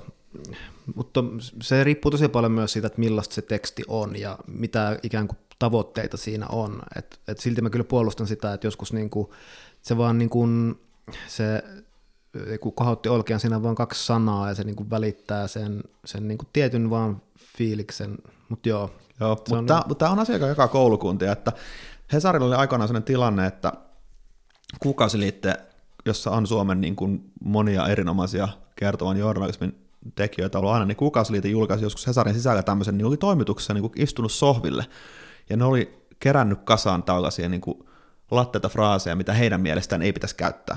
Ja se oli just täynnä tämmöisiä kieli keskellä suuta ja ketun häntä kainalossa ja lakasta asiamaton alle ja loppua kuin kanan lento ja joutua selkäseinää vasten ja puujakuoren välissä ja olla pelkkänä korvana ja näin edespäin. Ja siinä listalla oli varmaan niin kuin parisataa tuommoista fraasia. Ja se laitettiin Hesarin sisäiselle sähköpostilistalle, että hei, että keräsimme tämmöisen niin kuin listan tämmöisiä fraaseja, mitä meidän mielestä kannattaa niin kuin välttää, koska ne on niin kuin ikään kuin latteita ja kulunneita näin, niin se herätti hirveästi niin kuin keskustelua Hesarin sisällä, että osa ihmistä oli siellä, että hallelujaa, että just näin, ja osa oli silleen, niin kuin, että, että nyt on kyllä niin kuin erikoismeininkiä, nyt on kyllä ylimielistä, että totta kai näillä on niin kuin aikansa ja paikkansa ja, mm. ja niin kuin näin edespäin. Että se oli herätti tosi, mutta mä oon itse siis todella vahvasti vaan sitä mieltä tavallaan, että, että ei, että noita, ne on niin kuin oikeasti pannassa olevia asioita ja ne pitää niin kuin aina mm. tavallaan, mutta, mutta tota noin, niin... Ja ehkä se nyt varmaan pätee niin kuin journalistiseen kertovaan tekstiin niin kuin, ikään kuin absoluuttisemmin kuin erilaiseen vaikka proosahankin. Ei kun mä oon siis henkilökohtaisesti mun mielestä pätee niin kuin tavallaan kaikkea. Ei WhatsApp-viestissä ei Mutta sä et lue hirveästi kaunokirjallisuutta. niin kyllä, kyllä, mutta osittain just sen takia, että mun mielestä mä ärsyttää, kun tästä näkyy kaunokirjallisuudessa, niin se on mun mielestä niin kuin, muoto heti sen vastareaktio. Äh. Mutta, tota, mutta siis se on, nämä on niin kuin makuasioita, tiedätkö, sillä tavalla, että, että eri ihmisillä on niin kuin joku tietty ähm, niin kuin, tiedät, tiedätkö, niin kuin, että sulla on vaikka joku ranskalainen keittiö, että ihmiset niin kuin, tykkää, että kaikki maustaan vain suolella ja pippurilla, mm. ja joku toinen on sitä mieltä, että pitää kaikkea mausta saada käyttää, ja, ja näin edespäin. Että, niin kuin, että se, mitä mä, ko- kun mä itse koen, että mitä kirjoittaminen on, mikä kirjoittajan tehtävä on, niin se on se, että sulla on niin erilaisia tapoja välittää ihmisille informaatiota. Sä voit ottaa valokuvan, sä voit tehdä videota, sä voit kertoa suullisesti jonkun tarinan, sä voit kirjoittaa tekstiä. Ja yleensä niin kuin, kirjoittamisen tarkoitus on ää, välittää joku ajatus, välittää joku tunnetila, välittää jonkinnäköinen ää, kokemus, ja mun mielestä sen hyvän kirjoittamisen tavallaan merkki on se, että mitä vahvemmin sen onnistuu välittämään sen oivalluksen, mitä vahvemmin se onnistuu välittämään sen tunnetilan, niin sitä parempaa kirjoittamista se on. Ja mun mielestä tavallaan se ää, ikään kuin fraasin käyttäminen, niin se ei ole niin kuin, koskaan se vahvin tapa, mm. jonka takia mun niin kuin, rankingissa niin sanotusti mm. se on niin kuin, aina, aina tavallaan, niin kuin, että yleensä on aina löydettävissä keino, joka on parempi, mutta usein se on hemmetin vaivalloista ja se vie paljon aikaa. Yksi hyvä esimerkki tästä on vaikka, niin kuin, tämä on musta, niin kuin, niin kuin, tätä asiaa voi, voi harjoitella, että voi ajatella vaikka, että äm, tiedätkö, mä olin vaikka nyt tänään vaikka tai siis eilen tuolla vaikka kuntosalilla ja sanotaan, että vaikka joku voi sanoa, että kertoa, että menin salille ja siellä nostettiin hirmu raskaita painoja. Tämä olisi vaikka asia, mikä mun mielestä niin kuin tavallaan olisi vähän niin kuin pannassa. Siellä käyttää, mm. mä sanoin aiemmin, että adjektiivit on pannassa. Mun mielestä yleensä, kun käyttää adjektiivia, niin yleensä sen pystyy korvaamaan tarkemmalla kielellä. Ja se on välillä raskasta, ja joskus se tekee tekstistä oikeasti pitkää. Hmm. Mun mielestä hyväksyttiin adjektiiveja vaikka värit. Värit on semmoiset, että joku asia on oranssi, niin se on oranssi, sitä ei tarvitse kertoa, että se oli niin kuin auringon kukaan värinen välttämättä. Mutta tota, äh, se, että vaikka että joku nosteli raskaita painoja, niin silloin pitää niin pysähtyä ja kysyä itseltään, mistä mulle tuli mielikuva, että ne painot oli raskaita. Ja on, onko se vaikka se, että kun ihminen tiputti sen paino tangon maahan, niin mä tunsin niin tymähdyksen mun kuulin kovan tämähdyksen mun, mun jaloissa täris.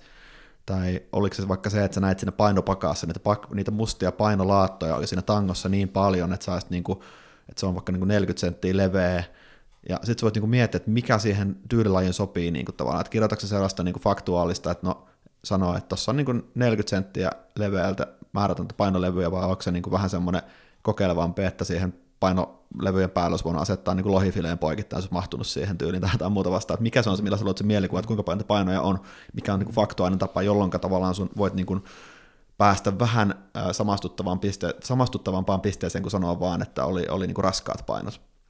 Mutta sitten se on niinku sellaista niinku kokeilemista ja pohtimista. Se on hirveän vaivalloista ja välillä tuntuu, että tämä menee niinku korniin suuntaan, mutta se on aina se on hirveän kehittävää, koska tossakin toikin on taito, missä niinku mitä enemmän se tekee, niin sitä paremmaksi siinä sitten niinku tulee ja nopeammaksi mä oon, niin kuin, vaikka mä opponon, niin mä oon oikeastaan kaikesta tästä samaa mieltä sun kanssa näistä sun niin kuin, äh, tota, ikään kuin kirjoitusvinkkeistä. Ähm, mutta ne ei välttämättä tarvitse koskea niin kuin ensimmäistä versioa. Mm. Et eka versio, ekassa versiossa on tosi okei käyttää adjektiiveja ja niin kuin sinne päin. Et vähän niin kuin ne on semmoisia placeholdereita, että tämä pitää sitten tarkentaa myöhemmin. Kyllä, kyllä. Ja sitten se voi tehdä just valintoja, että missä kohti, koska myös jostain asiasta voi tulla niin kuin liian kompleksia tavallaan, joskus se ole, mutta sitten voi myös jättää jotain asioita, asioita kokonaan pois. Mutta se on juuri näin, että silloin kun vaikka haluaa keskittyä vaikka jonkun tarinan ää, niin kuin juoneen, että sä haluat kirjoittaa nyt vaikka ensin niin kuin versio, missä asiat tapahtuu ja sä pohdit sitä rakennetta ja muuta, niin sä voit aina jättää sinne näin, että, että tämä kohta katso sitten myöhemmin, että sä voit nimenomaan sanoa, että tässä kohti nyt käyttää niin kuin oikopolkua, ja sitten myöhemmin niin kuin valita, että mitkä osat on sellaisia, että mitä kannattaa sitten, niin kuin, kannattaa nähdä sitä vaivaa, jotta se kokonaistarina muuttuu sille lukijalle vähän samastuttavammaksi, vähän mukaan tempaavammaksi, vähän enemmän aisteja herättävämmäksi. Mm. Niin lopultaanko se on vaan sitä, että voiko tätä vielä niin kuin parantaa jotenkin. Mm. Mm. Ja jos vastaus on nyt kyllä, niin kannattaa ehkä tehdä niin, jos siihen on mahdollisuuksia. Kyllä.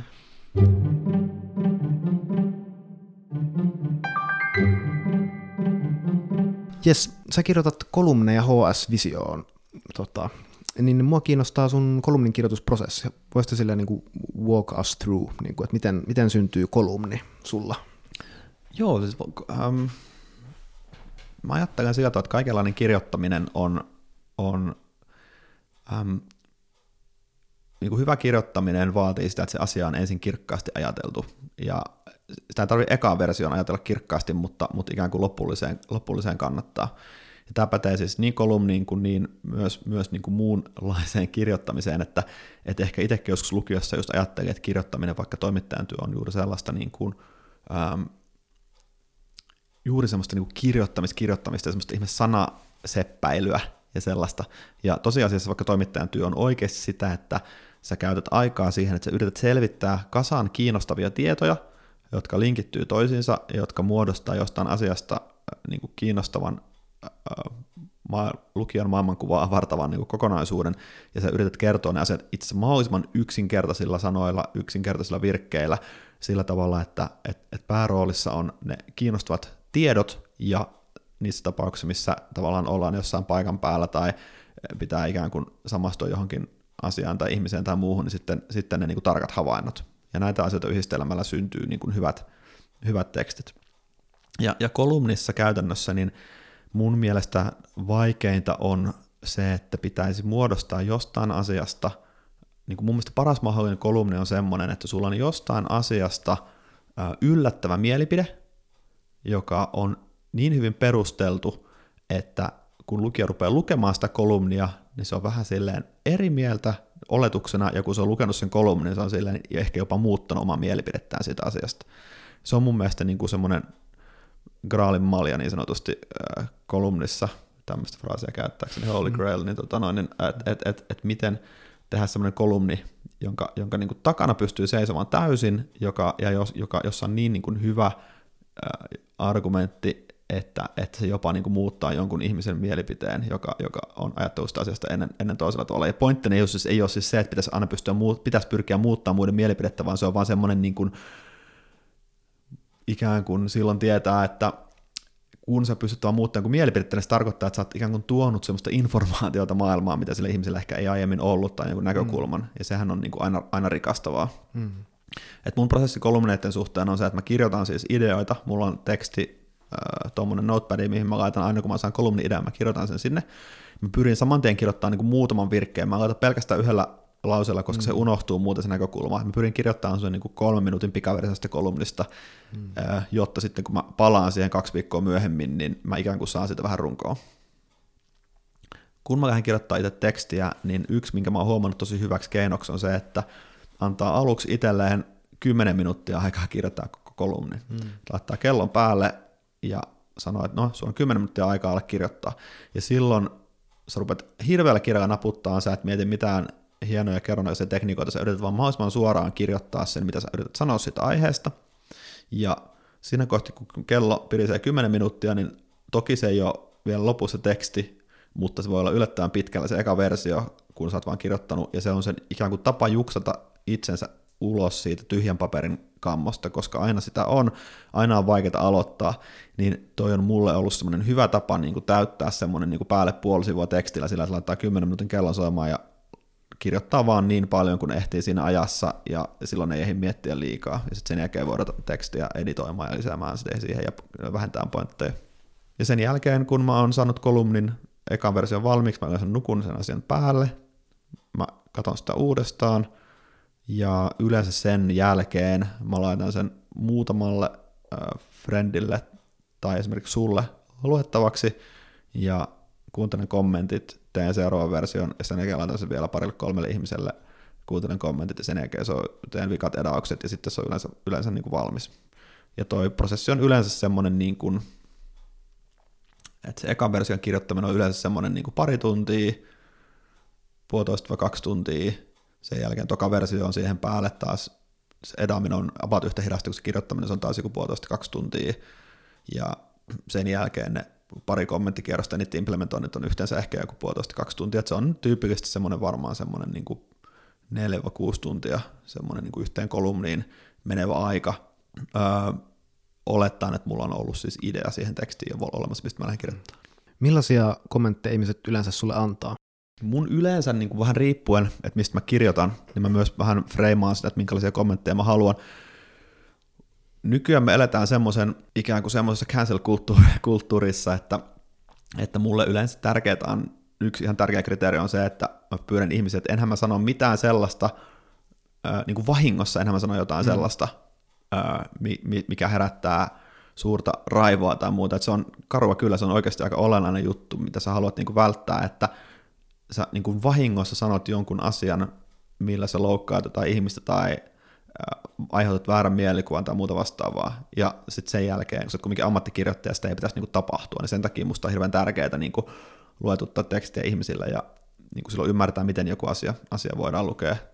Mutta mulla on sellaisia esilukijoita, jotka on tämmöisiä niin kuin täysin ei-ammattikirjoittajia, heiltä mä pyydän niin kuin vaan, että onko joku kohta, mitä et ymmärtänyt, särähtikö joku asia korvaan, sano mm. ihan kaikkea, mitkä niin kuin tuntuu jotenkin, mm. missä kohti lukiessa niin kuin joudut hidastamaan tai lukemaan uudestaan tai muuta. Toi on ihan sairaan tärkeää jotenkin. Musta toi on osa niin kuin ammattitaitoa, että osaa pyytää tuommoista palautetta. Et kyllä. Ja se on tosi tärkeää siis ymmärtää se, tai siis oppia. Mun mielestä on tosi tärkeää oppia siihen, että, että niin kuin, et, et, et niin kuin ekat versiot pitää olla, siis ei pidä niin kuin ottaa minkäänlaiseksi tavoitteeksi elämässä sitä, että kirjoittaa jonkun asian niin kuin ykkösellä maaliin. Se ei ole mun mielestä millään, minkäänlaisen niin kuin, hyvän kirjoittajan niin semmoinen arvoleima, että pystyy tekemään semmoista suoraan semmoista tekstiä, että kukaan ei pysty antaa sitä palautetta, tai sitten on niin kuin defensiivinen palautetta kohtaan. Mä muistan, kun mä tein ekoja juttuja Hesariin jonnekin nyt liitteeseen kesätoimittajana, mulla oli ihan semmoinen ihme mielikuva, että okei, nyt mun pitää niinku kirjoittaa semmoinen juttu, että mä saan tästä niinku mahdollisimman vähän korjausehdotuksia, mm. mahdollisimman vähän editointikommentteja, että sitten se tarkoittaa, että mä oon niinku hyvä toimittaja. Mm. Ja sitten kun mä sainkin Silverberg Anulta niinku ison kasan niinku editointijuttuja ja yliviivauksia, tämä pois ja tämä on makeleva virke ja laita tähän tarkempi havainto ja muuta, niin sitten mä oon ihan silleen, että ei vitsi, että vitsi, että vähänkö mä, mä oon mm, ihan niin maahan. Niin. Ja niin. mulla on ihan sama, kun mä sain sulta semmoista palautetta ekoihin juttuihin, mitä, niinku, mitä ei saa niinku fiktion kirjoittaa, juuri, juuri, siis varmasti saa kyllä myös, mutta mä oon just kokenut, että nimenomaan toimittajan töissä on saanut, kun tulee takaisin se tiedosto, joka on täynnä kapsulokilla kirjoitettuja tarkennuspyyntöjä ja kaikkia niin kuin poistoja vaan hirveästi Kyllä. ja kirjoitettu sinne päälle niin kuin tähän jotain tämmöistä ja näin, yep. niin se, on, niin kuin, se tuntuu ihan hirveältä, mutta sitten kun siihen työhön ryhtyy, niin siinä oppii vaan hirveän niin kuin nopeasti ja syvään, syvään päätyy. Kyllä, kyllä, ja se tuntuu hirveältä niin kuin vaan ekat niin kuin muutaman kuukautta tai jotain niin sanotusti, jos sitä saa säännöllisesti. Niin, Et mä en nyt... saanut koskaan säännöllisesti, niin, se on ollut mulla niin pitkä. Kyllä, kyllä, just näin, että mulla se on niin kuin ihan, ja sen takia mä itse just unohdan sen, että että nykyäänkin kun mä annan, kun mä oon niin marino, marinoitunut siinä, mä oon ollut kuin seitsemän vuotta toimittajana, editorina, mä oon niin kuin sekä muille antanut sitä palautetta, että saanut itselle, niin mä oon oppinut niin kuin rakastamaan sitä, mitä pienempiä ja yksityiskohtaisempi niin kuin, niin kuin palaute, tai siis mitä niin kuin, että ka, mä oon se, että kaikki vaan tänne näin, ja mä niin kuin rakastan sitä, mitä enemmän mä saan, häskään kaikkea mä en implementoi, koska mulla on mielessä joku pointti, miksi mä haluan tehdä tietyllä tavalla, mutta, mutta, tota noin, niin, mutta silloin se on tärkeää, niin kuin, että se on, se on niin kuin harkittu valinta. Mutta, mutta sen mä olen huomannut vaikka työelämässä, että sitten kun siirtyi Hesarilta Voltille ja äh, rupesi antaa ihmisille teksteistä palautetta vaikka eri maiden vaikka markkinointitiimeille tai muuta, niin pitikin muistuttaa itse että niin joo, että eihän nämä ihmiset ole sama, ole käynyt samaa myllyä läpi kuin minä, jossa joka päivä sut, niin kuin sun tekstit niin kuin ammutaan alas ja niin kuin tavallaan rakkaudella ja, ja, ja niin kuin käsketään tekemään sitä ja tätä ja poistamaan tuo ja tuo ja miettimään tämä uudestaan ja laittaa rakenne alu ihan, ihan toiseen asentoon ja muuta vastaavaa. Mä oon niin kuin unohtanut sen, että tähän on vaan tämmöinen niin kuin, ennen kaikkea Feature-toimittajien niin kuin keskinäinen kerho, missä tätä tehdään niin kuin ihan joka päivä päivästä toiseen. Mm mutta se on kyllä niin kuin siihen totuttelu, että, että pyytää palautetta ja saa, ja, ja niin kuin ei ota sitä millään tavalla niin kuin semmoisena, että, että niin kuin minä olen huono, kun sain tällaista palautetta, vaan päinvastoin mahdollisuutena siihen, että pystyy tekemään niin kuin mahdollisimman hyvän lopputekstin, niin, niin näinhän se niin on. Ja siis pitää myös muistaa, että niin monet niistä maailmankirjallisuuden niin moderneista klassikoista ja, ja niin, kuin niin monet niistä parhaista kuukausiliitteen jutuista ja niin kuin New Yorkerin ja Esquirein ja mikä Vanity Fairin jutuista, niin niissä on myös parhaat editorit taustalla. Ne ei ole sillä tavalla, että, nämä, että sä oot se ainut, ketä editoidaan, ja tuolla toi ihme juttu oli, niin kuin meni ykkösellä maaliin, vaan päinvastoin siellä on luultavasti vieläkin perinpohjaisempi editointi ollut taustalla, millä siitä on saatu niin hyvä. Niin. Joo, tota mä oon miettinyt myös niin kuin kirjoittamisen opettajana, että niin kuin nyt, nyt en ole tehnyt sitä juurikaan johonkin vuoteen, ja sitten mä oon palannut johonkin juttuihin, siis ikään kuin tilanteisiin mielessäni, ja en ole vieläkään tiedä, että, että kuinka hyvä asia se on ollut, että on antanut semmoista toimittajatyyppistä niin kuin aika tavallaan semmoista neutraalia, mutta aika semmoista monen asiaan puuttuvaa palautetta, koska jos, sitä, jos ihminen ei ole tottunut siihen ja sitä ei vaikka saa niin kuin, vaikka yllättyy siitä ja sitä ei saa niin kuin riittävän säännöllisesti, niin se saattaa myös ikään kuin vähän rusentaa ihmistä. Siis se saattaa siis tehdä huonoa sille kirjoittamiselle, koska siinä vaiheessa ehkä kaipaisi enemmän niin kuin kannattelua ja vaan siihen hyvään keskittymistä, jotta voi edes päästä sellaiseen tilanteeseen, jossa olisi valmis ottamaan semmoista niin kuin armottomampaa, rakkaudella armottomampaa tota, palautetta. Mutta joo, tota... Kyllä siihen ihan olennaisesti liittyy siihen toimittajan työhön. Se sykliin liittyy se, että sä saat sitä palautetta, sä myös opit, ja sitten se tavallaan se, niin kun, sä myös kehityt, ja se niin kuin vaihtuu, mistä, että enää sä et saakaan niin paljon näistä asioista palautetta, koska sä opit jotain tiettyä asiaa, niin se myös tyydyttävyys tulee siitä, että se ei ole semmoinen yksittäinen, että sä palautit jonkun kokeen ja sait sitä numeron ja sitten se on siinä, vaan sä teit jonkun tekstin ja saat jotain palautetta, huomenna teet seuraavan tekstin ja saat sitä toisenlaista palautetta, ja sitten kun sä kolme vuotta myöhemmin katsot niitä tekstejä, mitä sä teit silloin kolme vuotta sitten, niin sä itse pystyisit antaa itseäsi ihan hirveän määrän palautetta mm. niistä, miten niistä tulisi niinku parempia. Mm. Ja tämä on myös se, mitä mä itse vertaan itteeni toisiin kirjoittajana. Se on sillä tavalla, että kun minä luen jonkun toisen ihmisen tekstiä, niin, niin tuleeko mulle niin kuin tavallaan niin kuin, että minkälaista asioista mä koen, että mulla on niin kuin, annettavaa palautetta, minkälaista mä koen, että mulla on niin kuin, opittavaa sitä toiselta, mm. ja, ja, ja näin edespäin. Että on semmoisia kirjoittajia niin kuin, tavallaan, kenen vaikka tyyli on semmoinen, että se on hirveän saman tyylinen kuin mulla, jolloin mä vaikka koen vaikka, että, niin kuin, että, että me ollaan niin kuin, että me ei olisi vaikka toiselle parhaita palautteen antajia, koska me, meillä niin kuin, on samanlainen maku, mm. ja, ja sitten niin kuin, tavallaan joku toisen kanssa tuntuu, että me ollaan niin erilaisia, että tuon ihmisen va, rake, niin kuin vahvuudet on rakenteessa tai, tai tota noin, niin semmoisessa vähän niin kuin kaunokirjallisemmassa tyylissä, ja mun vahvuudet on vaikka, vaikka niin kuin, jossain niin kuin tosi ymmärrettävässä kielessä ja, ja just jossain konkreettisissa esimerkkeissä ja, ja, ja näin edespäin, jolloin se voi olla aika niin kuin hedelmällisestikin se molemmin puolen palautteen antaminen. Mm. Joo, me puhuttiin sun kanssa vähän aikaa, siitä, vähän aikaa sitten siitä Anu Silverbergin Sinut on nähty mm. kirjasta jota ilmeisesti pidit just aika niin kuin ansiokkaana, tai, tai sitten tykkäsit siis siitä. Niin kuin Joo, mä kuuntelin sen äänikirjana, tykkäsin, tykkäsin kovasti. Joo, ja ehkä siitä vielä niin kuin tekee, se johdattaa minut vähän niin kuin viimeiseen kysymykseen, joka just liittyy lukemiseen. Joo. Koska sä puhuit siitä Silverbergin kirjasta niin kuin muun muassa siitä juteltiin, että siinä niin kuin se käyttää esseetekstissä semmoisia niin kuin kaunokirjallisia keinoja tavalla, joka ei ollut sinusta ollenkaan teennäistä, jotain niin kuin, että tavallaan ikään kuin perusteltuja niin kuin luovia ratkaisuja tavallaan. Joo.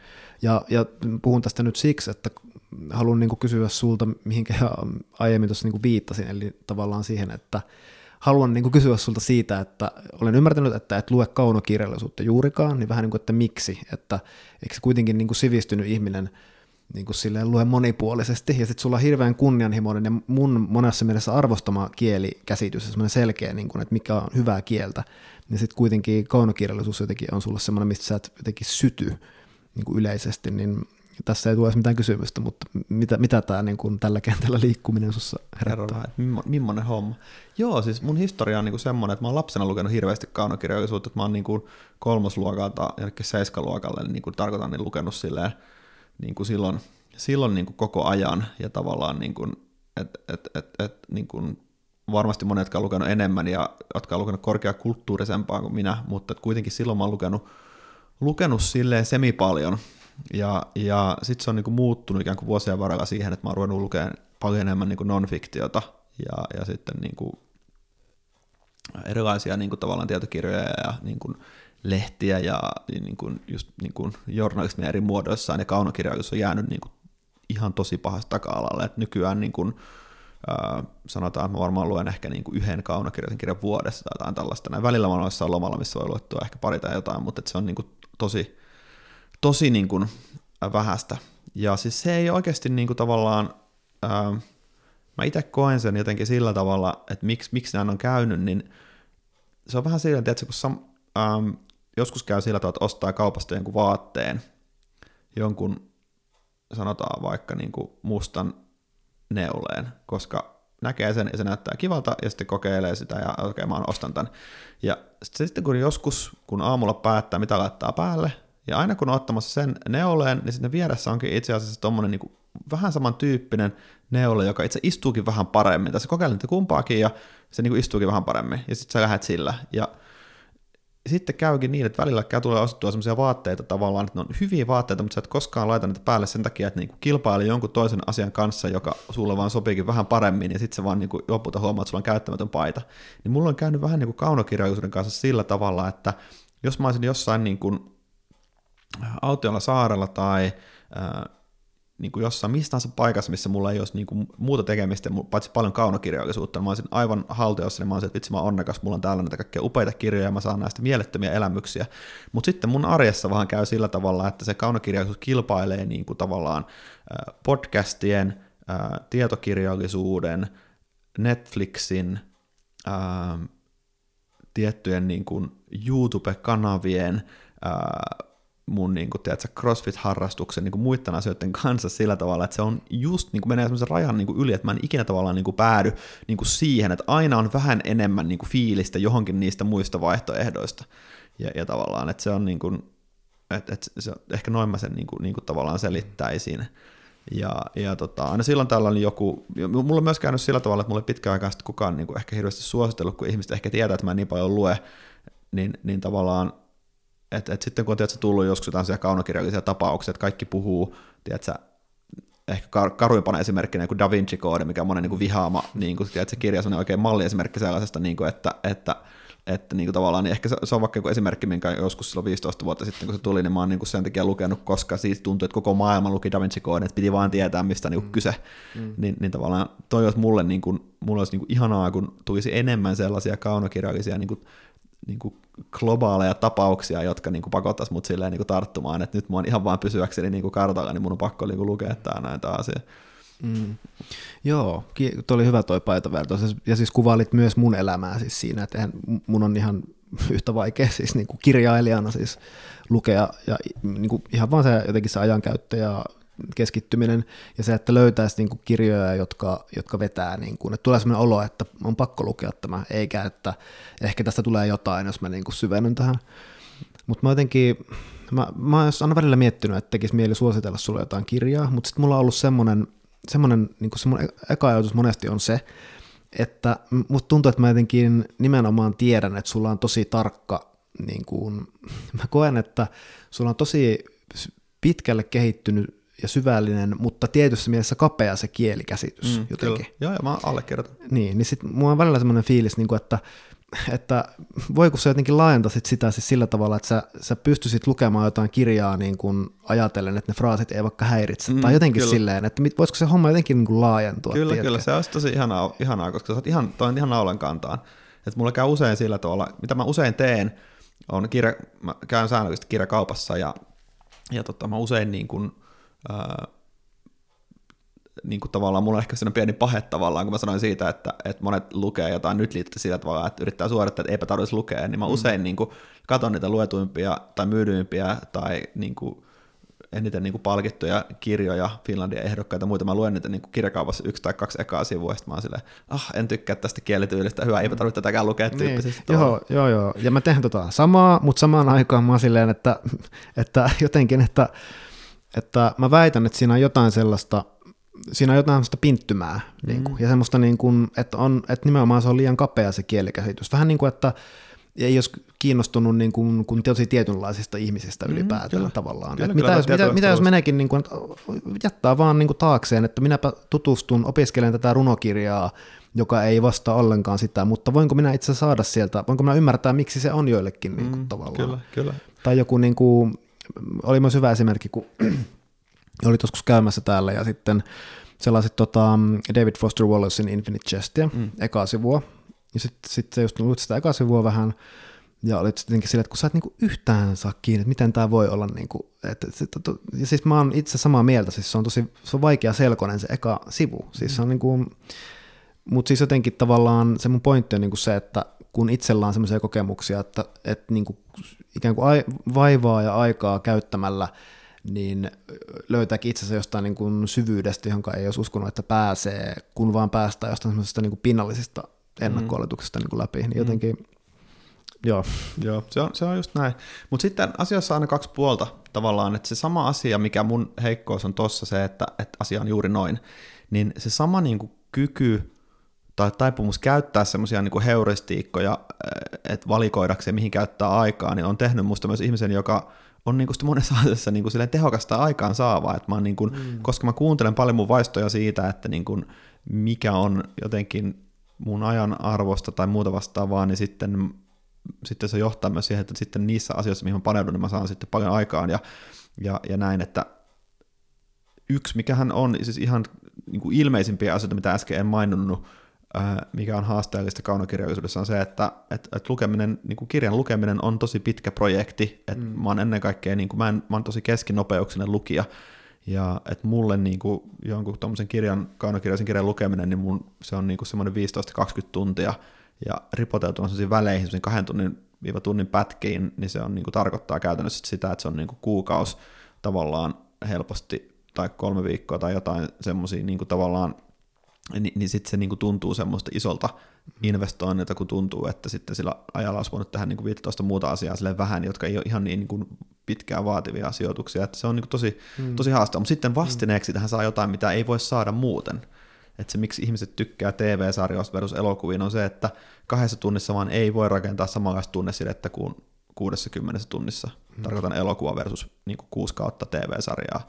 Niin sama asiahan se on, että että se niin kuin, emotionaalinen täyttymys tai se kyky, niin kuin, sä luet jonkun historiallisen romaanin tai ää, romaanin, jossa käsitellään jotain täysin suusta poikkeavan ihmisen niin kuin elämänkuvaa tai sosiaalista piirteitä tai muuta, niin kyllähän siinä niin ei ole mitään muuta keinoa saada sitä elämystä, että et, et, et se kulkee käsi kädessä sen aika-investoinnin kanssa sitten. Mm. Hei, kerro vielä loppuun, että onko sulla jotain haaveita tai tavoitteita niin kun kirjoittaa itse jotain kaunokirjallista? Haluaisitko sä vaikka käsikirjoittaa leffan tai kirjoittaa romaanin tai mitään tuommoista? Olen miettinyt, että se voisi olla niin kuin ikään kuin hauskaa ja semmoinen, niin kuin, että mua kiinnostaisi ottaa se semmoisena, niin kuin, että no, että miltä se tuntuisi ja mitä tulisi. Jos mä kirjoittaisin jotain, niin se olisi aika juonivetoista. Mä oon semmoinen, mä tykkään, tykkään niin kuin siitä, että on vetävä tarina ja on niin kuin, niin kuin tavallaan niin kuin käänteitä, mutta en, en siis tarkoita jotain dekkaria, vaan siis, että kirjoittaisin ehdottomasti jotain, missä niin kuin, äh, niin kuin sanotaan, että mä tykkään vaikka jonkun elokuvista, niin jo, tiedätkö, jostain Kubrickit, Tarantinot, Scorseset, Haneket, niin kuin sitten tämmöisiä, tiedätkö, niin kuin, että, että on niin kuin ikään kuin laadukas elokuva, mutta siitä huolimatta siinä on kiinnostavia hahmoja, kiinnostavia käänteitä ja näin edespäin, niin se on no, ehkä se... No, aika esteettisiä, taiteellisia, siis mm. ns-taiteellisia elokuvia. Siis. Kyllä.